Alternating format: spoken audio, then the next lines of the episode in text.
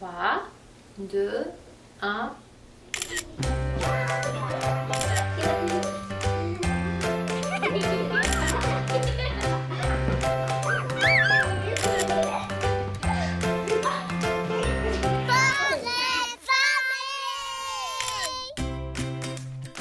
Bonjour, j'espère que vous allez bien, c'est Marianne Paquette.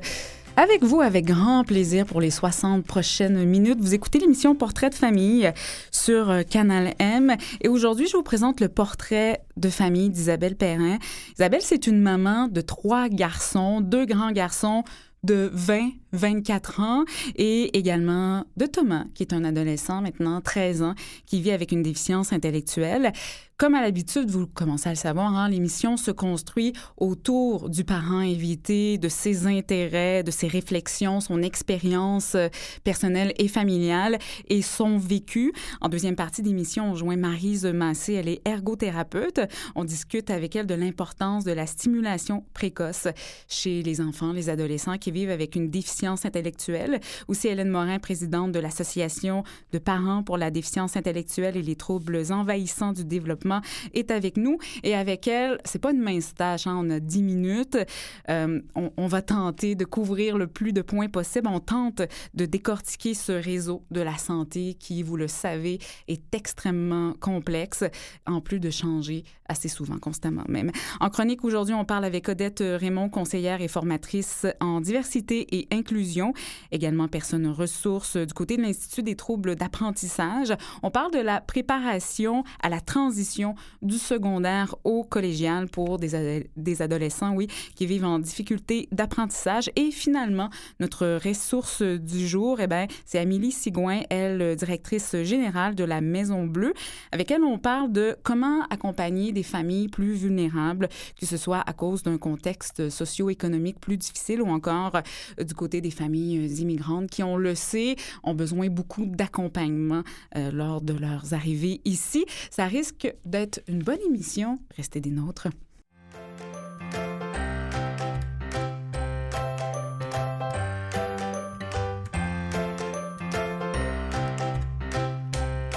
Isabelle Perrin, bonjour. Bonjour. Merci d'être là avec nous et de nous présenter aujourd'hui votre portrait de famille. La photo que vous nous avez proposée présentement en circulation sur nos médias sociaux, on vous voit avec votre conjoint Arnaud, Thomas, qui a 13 ans maintenant, et son chien Tao, un chien d'accompagnement, un chien mirant qui, je pense, pour vous, votre famille, Thomas, en l'occurrence, a été une bonne ressource. Tout à fait. Tout à fait. Le chien qui est euh, maintenant à la retraite depuis septembre dernier. Euh, malheureusement, je n'avais pas de photos récentes et euh, ce qui m'a un peu gênée, c'est que je n'avais pas de photos avec nos grands garçons. Oui. Et euh, je, prends beaucoup, beaucoup de photos et j'ai réalisé que, en fait, j'ai très peu de photos officielles de famille comme euh, toutes les bonnes familles qui ont le portrait officiel sur euh, au-dessus de la cheminée. On n'a pas ça chez nous. En même temps, ça me ramène à des choses que j'ai lues sur vous, sur votre famille. Lorsque Thomas est arrivé, il y a eu une espèce de planète. Thomas, vous dites tout tournait autour de lui. Euh, ça démontre peut-être un peu ça. Et qu'est-ce qui est d'intéressant aussi, c'est que vous, votre conjoint, vous étiez parent déjà de deux grands garçons. Ça aide pas à recevoir un enfant qui vit avec des différences euh, comme Thomas? Bien, ça aide pas, euh, pas certaine, parce qu'ils étaient à ce moment-là euh, ados ou ils, rentraient dans l'adolescence. Donc, au contraire, ça aidait parce mm-hmm. qu'ils étaient quand même assez autonomes. Euh, oui, euh, euh, euh, j'appelle ça le, tsunami Thomas quand il est rentré. On se sent assez dévasté. Les images d'Haïti sont, sont, me rappellent en fait ces moments-là. On reçoit ça parce qu'on a toujours l'impression que ça ne nous arrivera pas, ce, genre de diagnostic-là. Et c'est arrivé. Alors, oui, oui, un tsunami, oui, tout, tout tournait autour de Thomas, je dirais, pendant deux, trois ans. Puis moi, je le vois comme une, espèce de phase d'adaptation où, euh, ben, premièrement, tu te mobilises. Puis dans un couple, on se mobilise à, à géométrie variable. Moi, c'était une mobilisation presque obsessionnelle. là. Je- je- avec l'Internet, je lisais tout.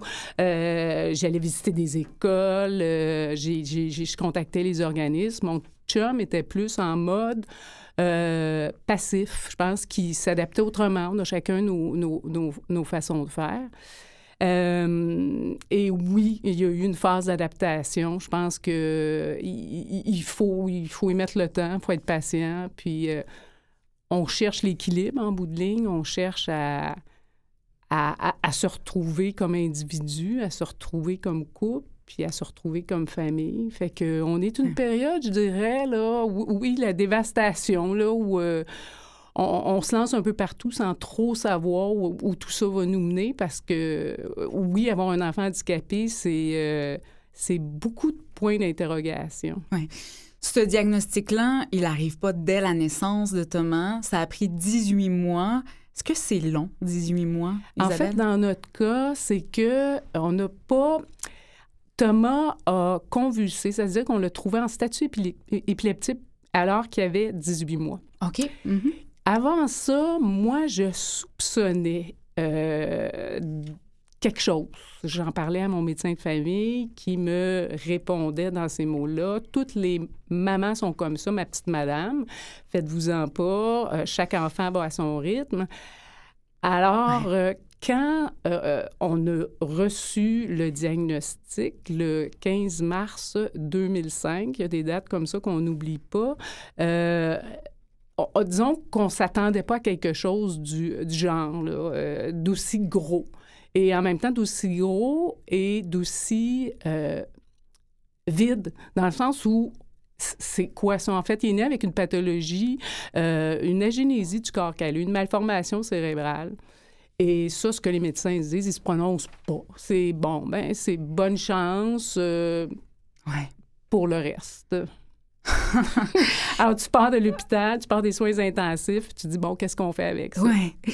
Il y a quelque chose aussi dont vous parlez, on, on parle d'outils, on parle d'obstacles, on, on va y revenir aussi, mais il y a l'humour, où à un moment donné, le constant, c'est quand il y a, on jongle avec plein de balles, elles tombent par terre, faut juste comme rire de ces balles qui nous roulent sous les pieds. Ça vous a aidé, ça, dans le parcours? Je- Oui, définitivement, parce que je pense que j'aurais pleuré, puis je pleurais encore toute ma vie. Là. Tu sais, quand les gens me demandent comment va Thomas, je dis souvent, petit train va loin. Tu sais, C'est lent. L'apprentissage d'un enfant, d'un jeune qui a une déficience intellectuelle, en fait, c'est c'est exposant 10 en termes de vitesse. Fait que, puis dans nos vies de fous, et euh, je dirais dans des sociétés de fous comme, comme on connaît, il y a comme un clash.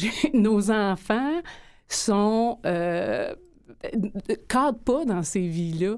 Alors, c'est évident comme parents, comme famille, il faut que tu te resitues là-dedans. Là. C'est un, un shutdown. C'est, c'est un nouveau système d'exploitation là, euh, qui vient, qui arrive, puis tu te dis, on, on replace nos affaires. Là. C'est, euh, ça marche pas.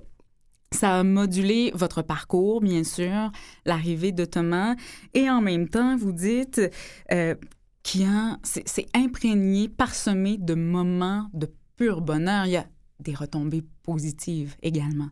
Oui, puis c'est important de souligner. Ouais. C'est- C'est c'est- c'est très important. C'est euh, en fait, c'est il y, a- il y a chez Thomas, ça peut paraître ésotérique là, mais je trouve qu'il y a de la pureté, il y a une simplicité chez ces enfants-là. Il y a 13 ans, puis je je vois des enfants de 13 ans typiques et déjà il y a des choses qui changent. C'est, ben, plus des enfants. Et euh, Thomas, il conserve ça. Est-ce qu'il va le conserver tout- toute sa vie? Je le sais pas, mais euh, ça s'aligne pour être une personne de cœur, une personne qui sent ce qui se passe autour de lui autrement qu'avec le, le rationnel qu'on a l'habitude de connaître. là. La planète Thomas. La planète Thomas, en plein ça. Isabelle, je veux que l'on revienne, et on va le faire avec euh, la prochaine intervenante, à ce vide-là auquel est confrontée les familles qui reçoivent un diagnostic. Dans votre cas, ça a été euh, bon de la déficience intellectuelle chez Thomas. Il y a ce vide-là. On vous dit bonne chance, ma petite madame, mais il faut continuer. On a besoin d'aide, on a besoin d'encadrement. Quels sont ces On en parle dans quelques instants avec Hélène Morin.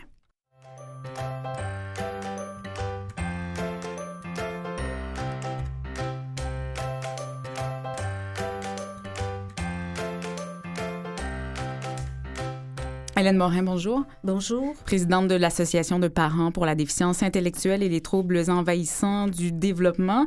Également, et c'est important de le souligner, maman, euh, une grande fille mi-trentaine, Hélène, hein, c'est ça? 35 ans. 35 ans. Geneviève, qui a une trisomie 21.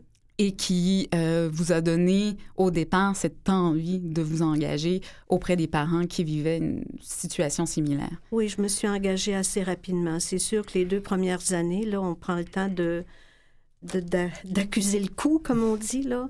Mais euh, oui, rapidement, je me suis engagée. Euh, J'étais pas à Montréal à ce moment-là, j'étais en région. Mais euh, dès que je suis arrivée à Montréal, je me suis engagée dans les associations. Mhm. Hélène, est-ce que le parcours du combattant, je pense que c'est le bon terme, a changé avec les années?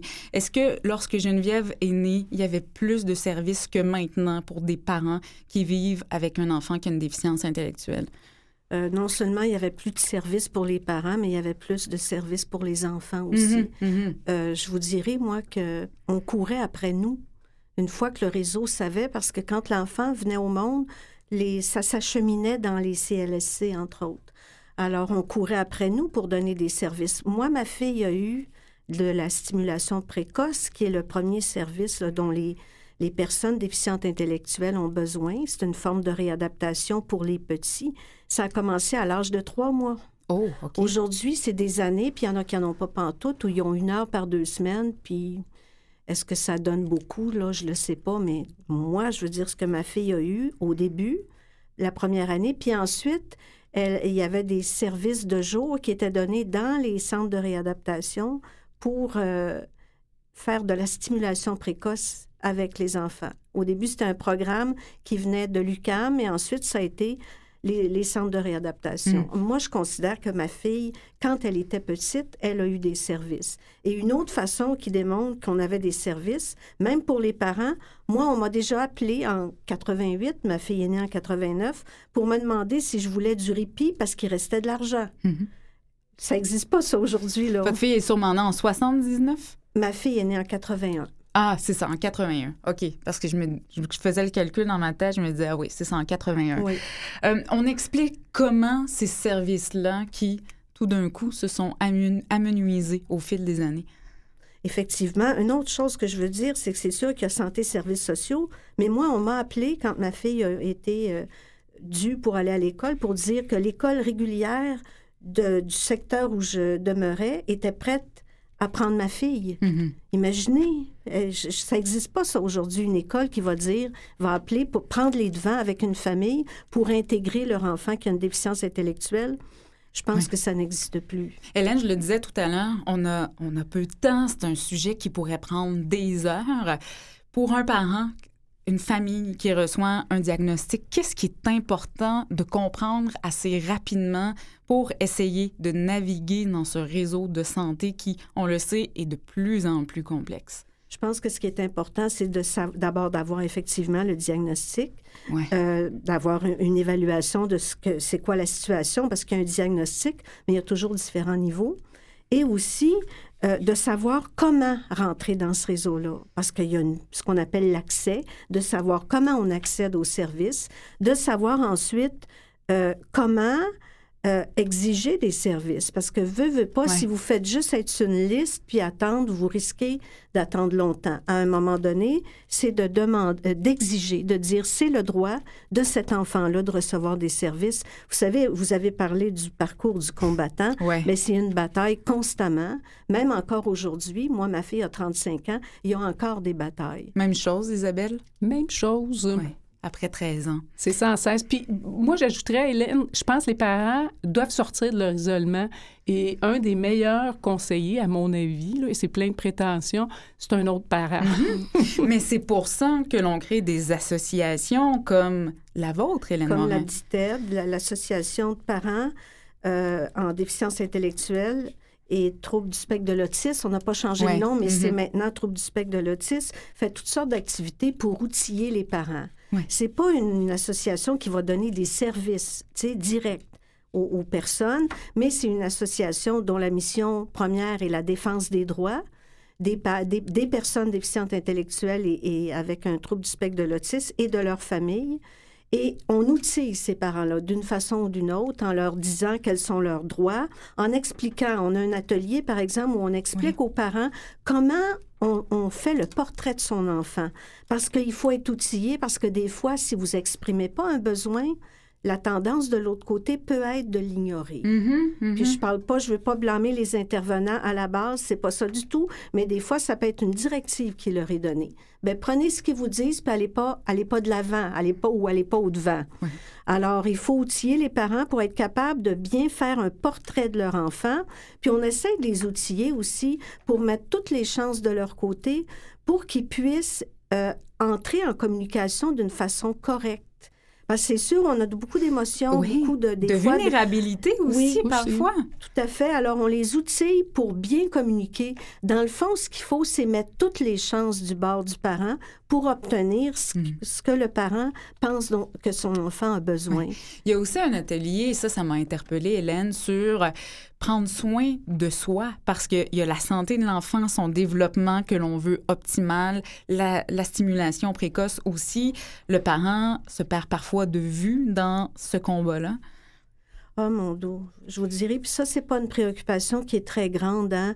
Euh, euh, oui, il, il va y avoir des gens qui viennent vous rencontrer à la maison, les éducateurs, éducatrices, qui vont voir des fois qu'il y a peut-être un problème là, au niveau de, de, de, de l'état de, de, la famille. Mais Ouais. mettons que c'est pas la plus grande préoccupation. Donc, les parents doivent souvent aller chercher de l'aide eux-mêmes. Puis, c'est pas évident d'aller chercher de l'aide, hein? mais je pense qu'il faut le faire parce que des fois, ça, il peut y avoir une cassure, là, tu sais. Il peut y avoir une dépression ou des choses comme ça. Euh, J'aimerais ça mentionner juste une chose Bien aussi. Puis je pense que les gens sont très peu conscients de ça. Puis c'est un peu, tu sais, comme tu disais, Isabelle, euh, on est, c'est- on- on- la vie tourne autour de notre enfant. Puis à un moment donné, tu arrives dans la vie à un, à un certain âge, comme dans la cinquantaine, la majorité des femmes dans la vie courante retrouvent une liberté parce que leurs enfants sont à l'université, s'organisent ou même sont peut-être mariés, puis ont déjà peut-être une famille. Pour nous, là, la liberté, c'est comme un concept qui existe à peu près pas. Parce que si on veut faire ce qu'on a envie de faire, quand on le veut, c'est impossible parce que tout doit être planifié, organisé. On on est toujours tenu à des organisations.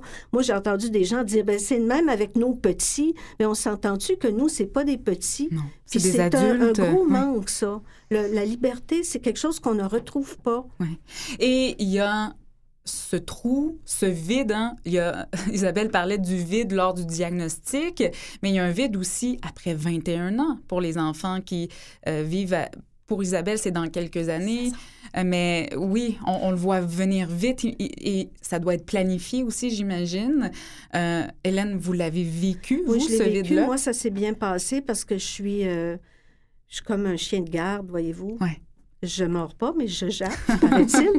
Alors, euh, je, je- je prévois les choses. Dans mon cas, ça s'est bien passé, mais je crois pas que c'est la, la, la majorité. Pour, pour la majorité des parents, ça se passe nécessairement bien. Quand je suis entrée dans le milieu associatif montréal- montréalais, au début des années 90, il y avait un dossier qui s'appelait les 21 ans et plus. 1990-92, là. Mais on en parle encore, c'est encore un dossier chaud. Oui, ben oui. Ça veut donc dire qu'il n'a pas vraiment avancé. Souvent, les gens se retrouvent à la maison, ils n'ont pas d'activité. Alors, qu'est-ce qu'ils font? Ben, ils se bercent puis ils regardent la télévision. Il y a un risque de perdre les acquis, ce qu'ils ont acquis pendant le, le- L'école. la période scolaire. Oui, oui. Alors, ce qu'ils ont acquis, ben ça se perd. Puis je vous dirais que, puis là, c'est mon recul de 35 ans, les acquis en déficience intellectuelle, c'est pas toujours solide. C'est pour ça que c'est des acquis, mais bon, c'est fragile. Il faut toujours revenir, il faut toujours revenir, être vigilant pour, euh, pour éviter justement ces pertes-là. Oui. Euh, il reste 45 secondes. Il y a beaucoup de parents qui se tournent faute de services dans le service, euh, dans, dans, le réseau public vers des services privés. Et en même temps, et ça, Isabelle, vous le dites, j'ai presque honte de, le dire, mais ça devient nécessaire, je dois le faire pourquoi on doit. c'est parce que notre réseau n'offre pas ces services-là qui sont nécessaires pour le développement de nos enfants? C'est parce que le réseau n'offre pas les services. Et puis, euh, ben, à un moment donné, les enfants ont des besoins. Mais moi, je vous dirais, pour moi, euh, d'un point de vue associatif, c'est sûr que personnellement, c'est jamais la même chose que les grandes orientations d'un organisme, mais c'est pas payant à long terme parce que le gouvernement s'assoit ben là-dessus en disant il se débrouille et notre rôle comme milieu associatif aussi, c'est de s'occuper de l'ensemble des familles. Donc les plus pauvres n'ont pas accès à des services privés, ils n'ont pas l'argent pour euh, se payer ça. Alors voilà. Ouais. On aurait pu en parler encore longtemps, hein, n'est-ce pas? Euh, euh, il y a ce document que j'ai entre les mains, Hélène Morin, signé par Maître Aude Exercier, est-ce que je le dis comme il faut, euh, avocate. Euh, c'est un guide, enfin, un guide pratique pour l'accès aux services euh, sociaux et de santé à l'intention des parents, de tous les proches qui vivent avec un enfant, un proche qui a une déficience intellectuelle ou un trouble du spectre de l'autisme. je trouve que ça offre vraiment de très, très belles ressources. On peut se le procurer de quelle façon? Il est sur le site web de l'Abdited. Très bien, abdited.com.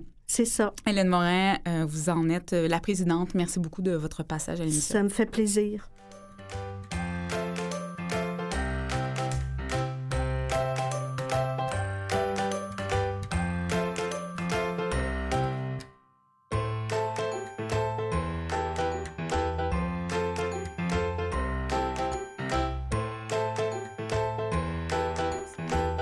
Odette Raymond, bonjour. Bonjour. Vous êtes conseillère en forme et formatrice en diversité et inclusion, personne ressources de l'Institut des troubles d'apprentissage. On est là pour euh, parler de cette transition pour un adolescent qui vit avec un trouble d'apprentissage du secondaire au collégial. Euh, et, votre mot d'ordre, Odette, c'est la préparation et la communication. Oui, euh, c'est important de se préparer tôt. il y a beaucoup, de plus en plus de jeunes qui font cette transition-là. Alors, euh, les conseillers des collèges et des cégeps, euh, et ainsi que de la formation professionnelle, euh, ont devant eux plusieurs jeunes. Donc, c'est important que les gens arrivent bien préparés et sachent un peu où ils veulent s'en aller. C'est sûr qu'on peut changer en cours de route, mais au moins savoir dans quel établissement on veut aller, savoir de quel domaine nous intéresse. On, on commence à quel âge à peu près, euh, secondaire, début du secondaire? Ben, moi, je commencerais au, milieu du secondaire, parce que déjà, du, du, primaire au secondaire, il y a une transition. Il faut prendre le temps de la vivre, celle-là aussi. Oui, vous avez Donc, euh, une fois que celle-là est bien amorcée, ben, on peut commencer à penser à la transition suivante, qui est, qui est encore une grande marge de plus. Quelles sont les grandes différences euh, entre le secondaire et le collégial, Odette? Bien, le secondaire est une, est une étape euh, de scolarisation obligatoire. Donc, euh, on, donne des services aux personnes euh, sur la base de leurs besoins. on a une approche non catégorielle et quand on arrive au collège, ben là c'est pas de, de, de, la formation ou de la scolarisation obligatoire. Mm-hmm. Donc, on demande aux personnes d'avoir un diagnostic en bonne et due forme. Ah. Alors souvent, le diagnostic a été posé très jeune. Euh, dans certains cas, il peut être encore valide, il faut vérifier. Mais euh, si la personne n'a pas eu de, de, si le jeune n'a pas eu de, d'évaluation au, au, primaire euh, et au secondaire, ben ça prend une évaluation. Alors, ça, c'est une grande différence. Pour avoir des services financés par le ministère de l'Éducation, il faut une évaluation un diagnostic. Donc, euh, ça ne veut pas dire qu'il n'y aurait pas de service, parce que pour tous les étudiants d'un établissement, il y a différents services dont cet étudiant-là peut bénéficier aussi. Mais pour avoir des services spécifiques, ben, ça prend une évaluation. Oui, voilà. Et les services, il y en a, mais ils sont organisés d'une façon différente, j'imagine. Euh, ben, les services, euh, tous les établissements offrent des services. Euh, ça s'est développé beaucoup, beaucoup depuis une trentaine d'années. Donc, euh, il y a euh, une panoplie de services, un panier de services à l'intérieur desquels les conseillers en services adaptés vont puiser pour trouver le bon service qui répond aux besoins de la personne pour que sa personne puisse réussir ses études. Est-ce qu'un étudiant qui a un trouble d'apprentissage son inscription collégiale au cégep se fait d'une façon différente. Est-ce que dans sa préparation, euh, bon, il doit s'inscrire comme tous les autres étudiants, mais est-ce qu'il y a euh, d'autres choses auxquelles il faut penser euh, dans la transition? Bien, c'est-à-dire que l'inscription se fait comme tout le monde. La personne n'est pas obligée de divulguer qu'elle a un trouble d'apprentissage. c'est toujours préférable de le divulguer si on veut avoir des services, mais souvent, à l'arrivée dans un nouvel établissement, ben on la, tentation est forte pour le jeune de passer dans l'anonymat puis euh, de ne pas divulguer. Alors, euh, mais ils peuvent toujours le divulguer en cours de route. Au bout d'un, deux mois, quand tu vois que ça ne fonctionne pas, ils peuvent le divulguer et on ne peut pas leur refuser des services parce qu'ils l'ont pas dit au début. Alors, On est obligé de leur donner des services, même s'ils arrivent au mois de novembre avec une demande de service nouvelle. Oui. Il y a aussi une question qui est assez importante, c'est par rapport à, à l'autonomie. Le parent, il se situe à quel endroit dans l'autonomie de son enfant qui fait cette transition qui est très, très importante? Bien, c'est sûr que les parents, toute leur vie, ont eu à parler pour leur enfant, à se battre des fois pour leur enfant. Et quand on arrive, euh, on n'arrête pas ça du jour au lendemain quand on arrive euh, au collégial ou en formation professionnelle. Donc, c'est important de, de faire cette transition-là aussi pour le parent. Le parent aussi a une transition à faire, mm-hmm. de délaisser tranquillement euh, et de laisser la place à son enfant, euh, de laisser son enfant tranquillement euh, parler pour lui-même. et ça, même, ça peut se faire dans, dans, dans le plaisir, dans l'humour. on peut faire des pratiques de ça. bon, je vais jouer au professeur, là, puis tu vas, tu fais comme si je, je, rencontrais, tu rencontrais ton professeur pour la première fois. Qu'est-ce que tu vas lui dire? Mm-hmm. Comment tu vas exprimer tes besoins? Comment tu vas exprimer tes besoins? Comment tu vas expliquer le trouble que tu as aussi? Parce que des fois, ils n'ont pas pris l'habitude d'expliquer c'est quoi mon trouble, c'est quoi qui est bon pour moi mes besoins, mais aussi déjà à cet âge-là, ils commencent à avoir des bonnes idées de ce qui leur rend service. Mm-hmm. Alors, euh, mm-hmm. c'est toujours mieux quand c'est la personne elle-même qui l'exprime d'abord. Et c'est toujours mieux aussi quand c'est la personne elle-même qui dit, ben moi j'arrive avec une problématique, mais j'arrive aussi avec des solutions. Mm, Alors je suis pas juste un gros euh, un gros paquet de problèmes là, moi là, j'ai des grandes compétences, j'ai des j'ai je peux faire beaucoup de choses. Alors j'ai des petites choses qui sont plus difficiles, mais j'ai quand même un bon potentiel et, pour combler mes, mes, petites lacunes, là, ben on, peut faire ça, ça, ça pour m'aider. Il reste euh, euh, une minute, Odette, mais je veux qu'on se laisse justement sur ce potentiel-là de ces jeunes. Le taux de réussite au collège et après les études supérieures, il est bon pour euh, les jeunes qui vivent avec un trouble d'apprentissage? Il est de mieux en mieux. Et euh, il, a de la, il y a de la place pour tout le monde dans le, dans le milieu du travail. On ne peut pas se passer de ces sources vives-là d'employés. De, de, euh, et j'inviterai les gens à lire les cahiers du devoir, les témoignages qu'il y a dans le devoir une fois par mois et euh, de lire les, euh, les bons mots aussi de Michel Leblanc, qui est président de la Chambre de commerce de Montréal et qui est membre de notre conseil d'administration à l'Institut des troubles d'apprentissage. Oui, institut.com pour en savoir davantage. Odette Raymond, vous êtes personne ressource spécialisée en troubles d'apprentissage du côté de l'Institut des troubles d'apprentissage. Merci beaucoup. Ça a été au tien. Ça a été mon plaisir. Au revoir.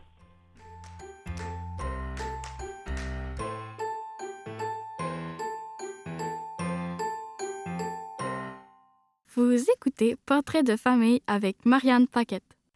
Deuxième partie de cette émission, toujours dans le portrait de famille d'Isabelle Perrin. Je vous rappelle ce qui s'en vient. Tout à l'heure, Amélie Sigouin, elle, directrice générale de la Maison Bleue, nous parle de comment accompagner les familles plus vulnérables. Également, Marise Masser, ergothérapeute, sera là pour nous parler de l'importance de la stimulation précoce auprès des enfants qui vivent avec une déficience intellectuelle. Et on poursuit avec Isabelle. Euh, je pense que je ne l'ai pas dit tout à l'heure, mais vous avez une très belle plume. Euh, vous avez écrit euh, beaucoup euh, ça sert à quoi l'écriture? Est-ce que c'est une forme un peu d'exutoire? Peut-être, il faudrait que j'en parle à mon psy. mais euh, je pense derrière ça, il y a aussi euh, l'idée de contribuer à, faire un monde meilleur, à sensibiliser les gens, parce qu'on n'entend on, pas parler beaucoup de nos enfants. Hein. C'est, j'ai toujours dit qu'ils sont en marge, ils sont, ils sont dans, dans voie de service. Euh, de temps en temps, ça, on, on entend parler d'un événement qui se passe, on entend parler beaucoup d'enfants avec un trouble du spectre de l'autisme. Ils sont là en nombre. Euh, nos enfants avec une déficience intellectuelle sont pas là en nombre, mais par contre, ils sont là. Et Ouais. il faut pas, faut juste pas les oublier. Ouais. Et c'est un peu ça que je, je, je cherche à rappeler. Avec l'écriture, euh, vous dites à un moment donné dans vos textes, est-ce que l'empathie s'enseigne? Il y a une façon peut-être dans l'écriture, et, il y a ce portrait où euh, Thomas vit de l'intimidation et vous avez envie de parler à cet enfant qui l'a intimidé, qui deviendra un adulte et un citoyen euh, qui aura de l'impact aussi dans sa société. Il y a une façon de continuer à semer l'ouverture à la différence. Ça s'enseigne. Je pense dernièrement, moi, je l'ai vu dans les journaux en Norvège, on enseigne Oui. l'empathie. Euh, je me replace à il y, a très, il, y a, il y a- il y a 11 ans quand on a reçu le, le diagnostic de Thomas. Et je, je, je l'avoue candidement, j'étais la plus grande des ignorantes. Je connaissais rien à la déficience tout court. Euh, donc, je partais très loin. Là. Euh, quand on parle d'adaptation, euh, euh, j'étais dans ma bulle, ma bulle performante, là, euh, carrière, euh, enfant performant, et là, la bulle pète. Donc, il y a tout à apprendre. En fait, j'ai appris la vie à travers, à travers Thomas. J'ai appris la tolérance. J'ai appris, j'ai appris à prendre le temps d'écouter, à prendre le temps de vivre, point, à ralentir. Puis, comme parent, je pense que tu n'as pas le choix parce que tu tu peux pas survivre à ça. Ouais. C'est euh, c'est capital, à mon avis. Là. Moi, moi j'ai eu à le faire, puis, puis je dirais que c'est un processus en continu. Hein. Euh, le, parent est continuellement confronté à ce monde-là. Quand je rencontre des enfants de 13 ans, à chaque fois, j'ai- je, je, je, je ré- je réagis. Il y a une émotion. Je me dis, qui serait Thomas sans ce maudit gène? Euh, parce que Thomas a un syndrome et, euh, et, et- et c'est, il y a tout un mystère qui enrobe cet, euh, cet enfant-là. Et euh, en tout cas, je me dis, il faudrait que je revienne dans 40 ans pour en parler, mais c'est, Ouais. c'est encore là. Ouais. Vous avez appris quelque chose qui, à mon sens, est important aussi, c'est l'importance du réseau humain. J'ai envie de vous citer, je peux pas le faire toujours à travers cette émission-là, mais dans votre cas, je peux, Isabelle Perrin. Vous dites, être parent d'un enfant handicapé, c'est développer un réseau, comprendre la structure administrative dans laquelle on nagera pour le restant de notre vie, système de santé, système scolaire, apprendre le jargon, le fonctionnement, c'est beaucoup d'apprentissage, suivre les complexes de réorganisation de services, connaître ses droits, les défendre, connaître les différents programmes des différents ministères, documenter, archiver les rapports, les bulletins, les évaluations, tenir l'agenda des rendez-vous, trouver la garderie, le camp de jour. Et le secret dans tout ça, c'est le réseau humain. Euh, il y a beaucoup d'organismes qui vous ont aidé dans votre parcours, dans le parcours familial. Il y a Mira, on en parlait tout à l'heure. Il y a la solidarité de parents de personnes handicapées. Euh, je me fais une place en garderie. Ces gens-là euh, ont été un réseau. Le premier, peut-être, pour vous? Oui, ça a été le premier, en fait. C'est Solidarité de parents. Euh, sa première intervenante qui est rentrée euh, chez nous. Et je la nomme parce qu'elle est toujours là. C'est Caroline Lavoie. Et euh, je me souviens euh, d'une phrase qu'elle a dite, c'est « Il faut que vous créiez un réseau ». Mhm. Et je l'ai toujours gardé en tête. Et ce réseau-là, vraiment, on le bâtit au fur et à mesure. Et, et- et- et de ce réseau-là, il y a beaucoup de parents. En fait, moi, je trouve que c'est les meilleures ressources qu'on puisse avoir. Euh, c'est des euh, ressources terrain. Donc, j'ai envoyé mon fils à ce camp de, genre- ce camp de jour-là. Je connais ce répit-là. Euh, je connais cette école-là. Et ça, ça n'a pas de prix. Euh, les, les- les gens du réseau ont leur connaissance, mais ils le vivent pas. Ils, ils reçoivent des bottins de ressources, alors que nous, on connaît les ressources, on connaît les gens qui y travaillent. Donc, euh, oui, l'importance de, ce, ce- de créer ce réseau-là, il est constant parce que nos enfants vieillissent et tout, tout- tout le contexte autour change. Donc, euh, c'est hyper important de, de- de- de rester à jour. Et puis tout ça, mine de rien, nous porte à nous engager. Ce que je vois Oui, souvent des parents qui s'engagent dès, dès l'arrivée du diagnostic, en général, restent engagés pendant tout le parcours. Ouais. Vous êtes vous-même euh, engagé dans le conseil d'administration, je pense, de l'Association de parents pour la déficience intellectuelle Oui, euh, tout à fait. et les troubles envahissants du développement. Donc, on reçoit, on redonne cette espèce de, de roue-là. Je, je la sens bien. Euh, je veux revenir euh, sur l'entrevue avec Hélène que l'on a eue tout à l'heure. Vous l'avez dit tout bas. Je ne sais pas si les gens ont entendu lorsqu'on parlait de sa grande fille Geneviève qui, elle, a vécu bien pour la famille d'Hélène. Tant mieux ce, ce 21 ans-là et plus, qui est un grand vide qui fait peur euh, aux parents qui ont des enfants avec des besoins particuliers. Vous avez dit tout, bas, ça s'en vient. Euh, vous y pensez déjà. Thomas, il y a 13 ans. Oui, oui, et j'ai l'impression que ça va venir vite. Euh, je vois ce qui s'offre et ça me désole. Euh, euh, c'est c'est minimal et j'ai l'impression que c'est des services qui n'évoluent pas. Je me dis, tout change et euh, il y a une réflexion à avoir. Et actuellement, le problème, c'est que le réseau est dans la restructurite aiguë et ne repense pas ses services comme tels. Et je trouve juste que c'est pas adapté. J'imagine pas mon fils aller travailler dans un sous-sol et faire du déchiquetage ou faire de l'enfilage de perles. Je me dis, c'est pas ça qu'on lui a offert avant 21 ans. Thomas est un, un, citoyen qui vit dans son quartier. On va au théâtre, on va à la bibliothèque, on est actif et on veut pas que ça cesse à 21 ans. Et j'ai l'impression que les gestionnaires du réseau n'en sont pas là. j'ai l'impression qu'on vit comme il y a 20 ans, là, et euh, on, comme parente, comme moi, je ne veux pas ça. Ouais. Continuer à aller au théâtre, à la bibliothèque. Thomas fait du skate, il est très actif. C'est une façon de le garder stimulé. On va en parler de cette importance-là à l'instant avec Marise Massé.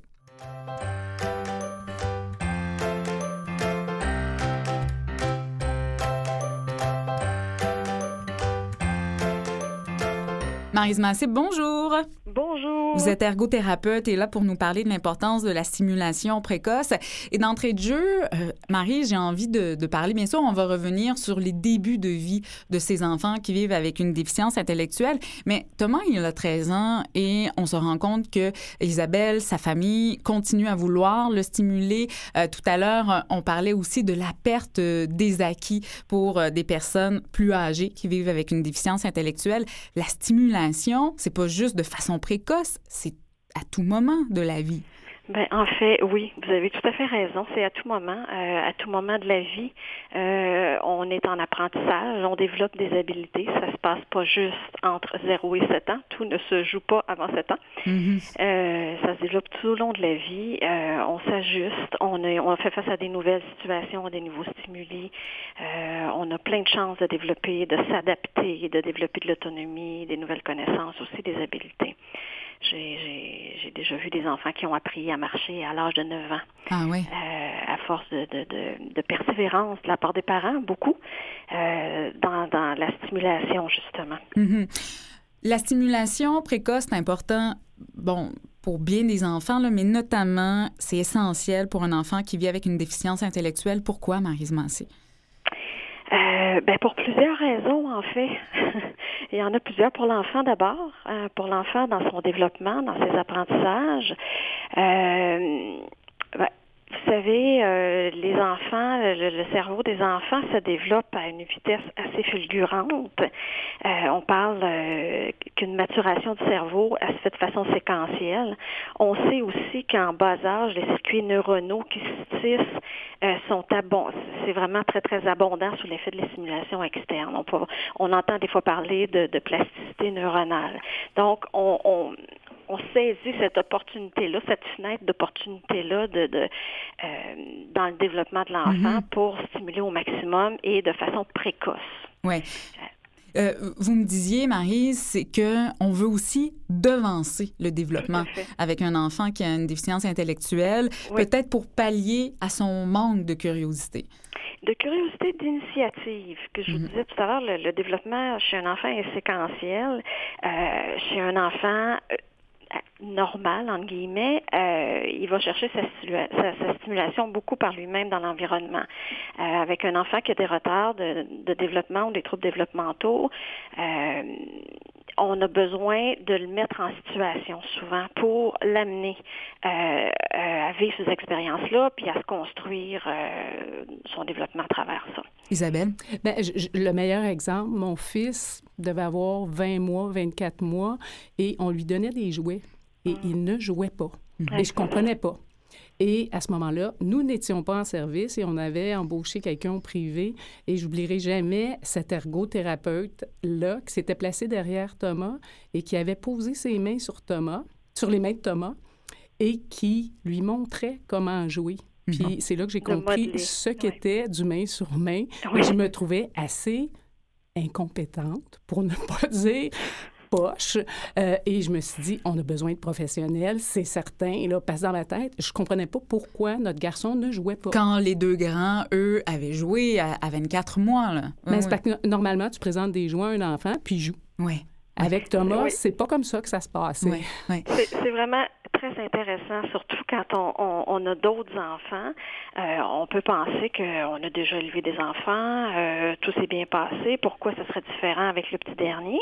Hmm. Euh, et ça peut être très ébranlant pour des parents dans leur dans leur capacité, dans leur hein, dans leur compétence parentale d'observer ça, de, de, dire ben oui, il faut devancer, oui, il faut montrer, il faut leur apprendre à jouer, il faut leur apprendre à utiliser des objets ou, ou à, se comporter dans certaines situations. Hmm. Et ça, ça demande de connaître le développement sur le bout de ses doigts. Oui, mais un parent, parfois, n'est pas, n'est pas ce spécialiste-là. Marise, quand on parle de stimulation précoce, là, moi, je pense à un programme. Euh, ça consiste à quoi? C'est quel genre de spécialistes? Qu'est-ce qu'ils font? Dans quel genre de hmm. contexte? Oui, mais encore là, ça, c'est, ça se fait dans plusieurs contextes. Hein. Je, pense qu'il faudrait pas... Euh, je pense qu'on ferait erreur si on, regardait une vision très statique de la, de la stimulation précoce dans un centre de, de réadaptation, dans un local, etc. Ça peut être ça, mais il faut que ça se vive dans le quotidien, il faut que ça soit intégré dans la routine quotidienne, donc dans le milieu le plus naturel possible, à mon avis. Euh, ça doit se faire en équipe interdisciplinaire, avec les parents au cœur de tout ça, là. Euh, mais il faut faire équipe autour de l'enfant. Puis je dis équipe euh, interdisciplinaire ou multidisciplinaire, là. mais il faut faire équipe que ce soit l'éducatrice en garderie, euh, que ce soit les parents, les grands-parents, la fratrie euh, et les professionnels autour de, cet enfant-là, euh, qui posent, il faut travailler tout le monde dans le même sens en passant par bien comprendre, hein, bien évaluer les besoins de cet enfant-là. Mm-hmm. le situer dans son développement. Justement, pour être capable de micro-graduer nos apprentissages, il faut bien situer sur quelle marche il se situe pour l'amener à la marche suivante. Euh, il faut les prioriser, ces besoins-là, établir des objectifs, tout le monde ensemble.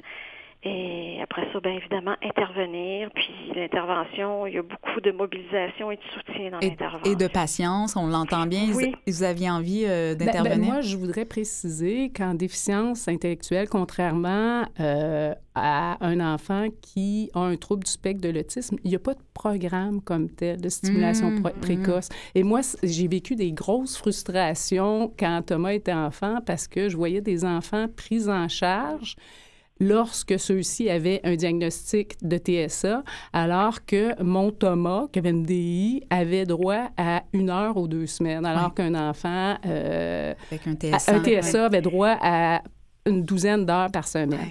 C'est vrai qu'il y, a beaucoup moins de recherches, que, puis il y a moins de programmes qui ont été mis en place, mais ça commence à, ça commence à bouger un petit peu dans ce sens-là. Ben, il faudrait, parce que comme parent, moi, je me disais, est-ce que mon enfant vaut moins qu'un enfant TSA? Oui. Puis, puis Marie, vous avez parlé de quelque chose aussi d'intéressant, c'est que le parent, il y a une part de responsabilité, on l'entend, c'est-à-dire que la, la, stimulation précoce, là, ça doit se continuer euh, à la maison, dans le milieu naturel, mm. mais le réseau de la santé, lui aussi, il y en a des responsabilités par rapport à ça. Oui, je, je pense que tout le monde a une part de responsabilité. Là. Euh, quand je dis qu'il faut vraiment travailler ensemble, c'est aussi avec le, les gens, euh, c'est tout le monde qui entoure l'enfant, en fait. Là. Euh, et le réseau de la santé, oui, a une part de responsabilité dans euh, venir offrir son expertise. Tout à l'heure, quand je disais qu'il faut connaître le développement sur le bout de ses ben doigts, on s'attend pas à ce que les parents connaissent le développement d'un enfant sur, sur, le bout des doigts, que ce soit le développement du langage, le développement de la motricité, le développement cognitif. On s'attend pas à ça. Par contre, il, il, développe beaucoup, beaucoup de connaissances au travers, euh, au travers du temps. Mm. Mais le soutien, je pense qu'il est il est à ce niveau-là, plus que dans l'intervention comme telle, bien qu'on suggère dans le réseau maintenant pour les enfants qui, qui, ont un retard global de développement ou une déficience intellectuelle, on va suggérer 5 heures d'intervention par semaine. Ouais. C'est ce que le, le nouveau, les, le nouveau guide de pratique qui est en implantation au Québec Mhm. suggère. Oui. Et, et l'enfant, là, on parle d'enfant. Bon, stimulation précoce amène à penser à un enfant en bas âge. Le, le réseau de la santé accompagne l'enfant et sa famille jusqu'à quel âge? Est-ce que c'est aussi le fameux 21 ans, Marise? Euh, ça va au-delà du 21 ans. Les, les, euh, les services sont offerts de 0 à 99 ans. Ils sont modulés dans le temps, évidemment. Euh, il y a beaucoup d'efforts et d'énergie qui sont mis à l'intervention précoce. On, on connaît les données probantes, on sait que c'est important d'intervenir rapidement. Euh, malgré là, les, les, euh, les embûches qu'on peut qu'on peut y voir, là, on y reviendra peut-être plus tard, mais euh, on tente d'intervenir le plus tôt possible. Euh, et ensuite, les, les services vont se moduler dépendamment des besoins, de la disponibilité des ressources aussi. euh, Ouais. euh, quand l'enfant entre à l'école, ensuite à- aux transitions. hein. On parlait de la transition tout à l'heure, je vous entendais parler de la transition euh, à, à l'âge de 21 ans Oui. vers le marché du travail, vers, vers la vie adulte. Il y a des services qui sont offerts aussi, qui sont axés beaucoup plus sur la participation sociale, l'intégration sociale à l'âge Ouais. adulte. Ben, on n'a plus beaucoup de temps pour les obstacles, là, mais je sais que vous en avez souligné, identifié quelques-uns, Marise Massé. Il y a les services inégaux, euh, que ce soit euh, dans les provinces. Vous avez parlé aussi de la disponibilité des professionnels, entre Oui. autres choses. Ça, vous l'avez remarqué. Non, tout à fait. Euh, tout à fait. Il y a des défis qui sont importants. Euh, il, y a, il y a- a vraiment beaucoup de place à amélioration. Je pense qu'il y a, une vol- il y a vraiment une volonté de, de- d'améliorer les services, l'accessibilité, mais il reste que c'est encore difficile. C'est, c'est difficile d'obtenir un diagnostic, c'est difficile d'obtenir les services. Ouais. Euh, les établissements sont confrontés à des réalités. Vous parliez de, de, de recrutement, des fois de professionnels, euh, de la stabilité du personnel Ouais. aussi. Euh, parce que des fois, le personnel est là, mais le personnel change. Puis on sait qu'auprès d'un enfant, auprès d'une famille, euh, c'est difficile d'avoir à vivre beaucoup de changements d'intervenants. Et c'est malheureusement une, une réalité Ouais. qui est vécue dans le réseau. On aurait eu encore besoin de plusieurs minutes pour aller au Hmm. fond de ce, de ce sujet-là. Marise Massé, vous êtes ergothérapeute. Merci beaucoup de votre temps. Ça me fait plaisir. Au revoir. Au revoir.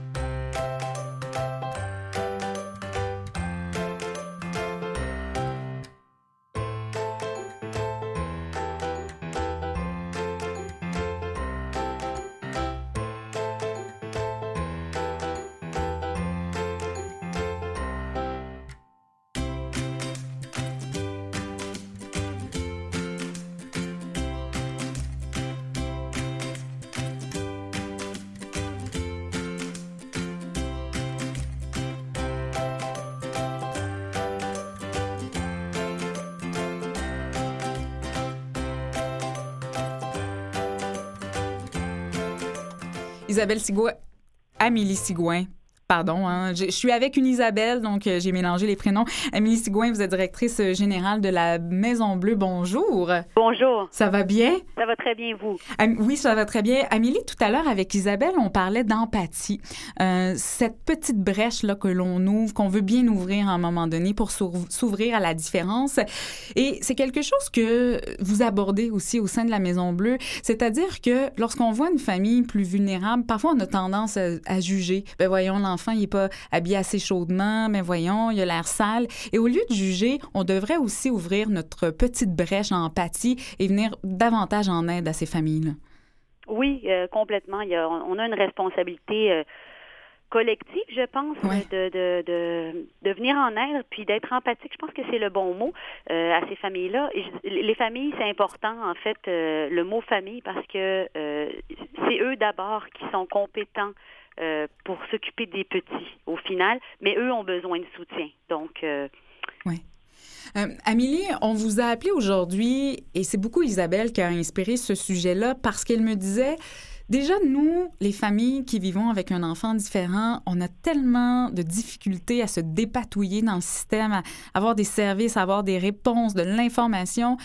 Elle s'imaginait à la place des familles nouvellement arrivées ici euh, et qui vivent avec un enfant qui, qui a un handicap. Est-ce que vous en rencontrez des familles qui présentent ce portrait-là?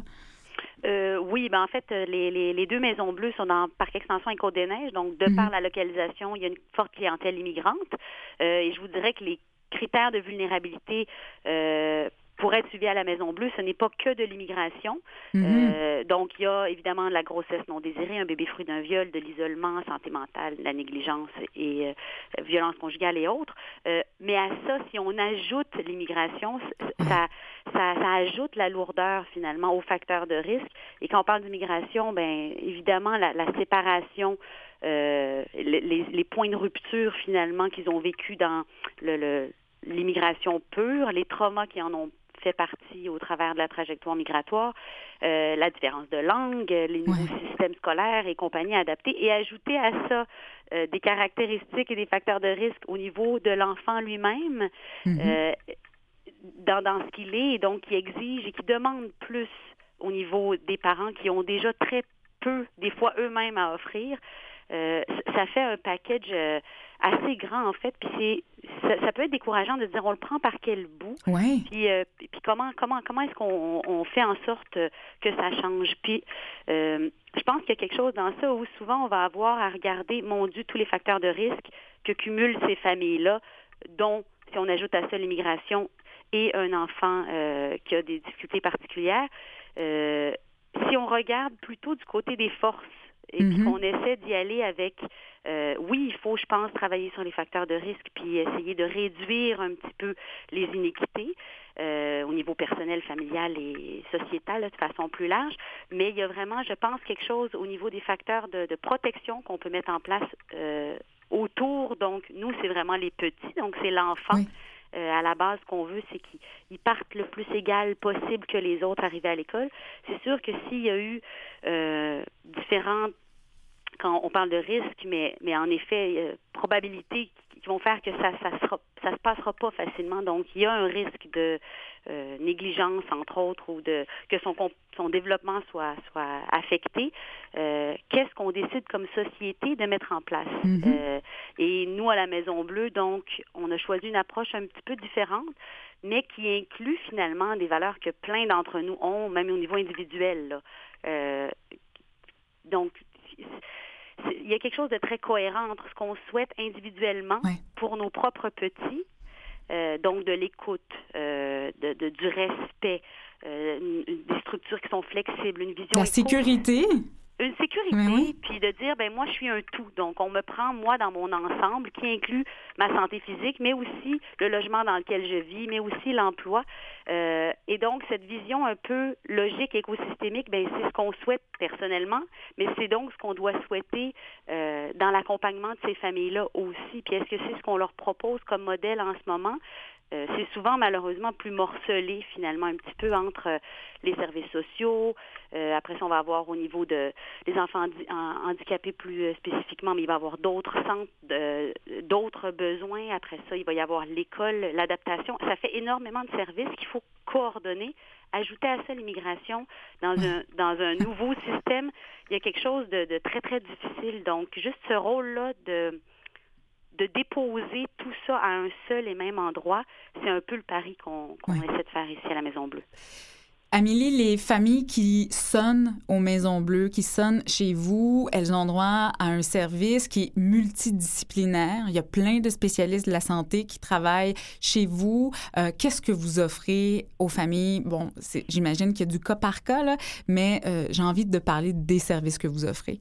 Oui, ben en fait, c'est ça. Ça donne, euh, y aller un petit peu plus pratique finalement de quoi ça a l'air la mhm, Maison Bleue. Mhm. euh, à la base, la finalité, c'est quand même nous, l'objectif c'était d'offrir un développement optimal de l'enfant à 5 ans. Et la façon dont on a décidé nous d'intervenir et de s'y prendre, c'est de travailler en amont, donc avec la femme enceinte. Oui. Donc, c'est la femme enceinte qui se présente à la Maison Bleue avec sa famille, euh, s'il y a un papa et les autres enfants.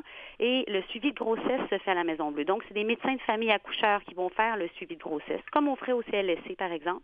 Euh, mais ça se fait à la Maison Bleue. Donc, c'est des médecins de famille, sages-femmes, euh, et il va avoir l'infirmière qui, qui va faire tout le suivi aussi des enfants. La vaccination se fait ici.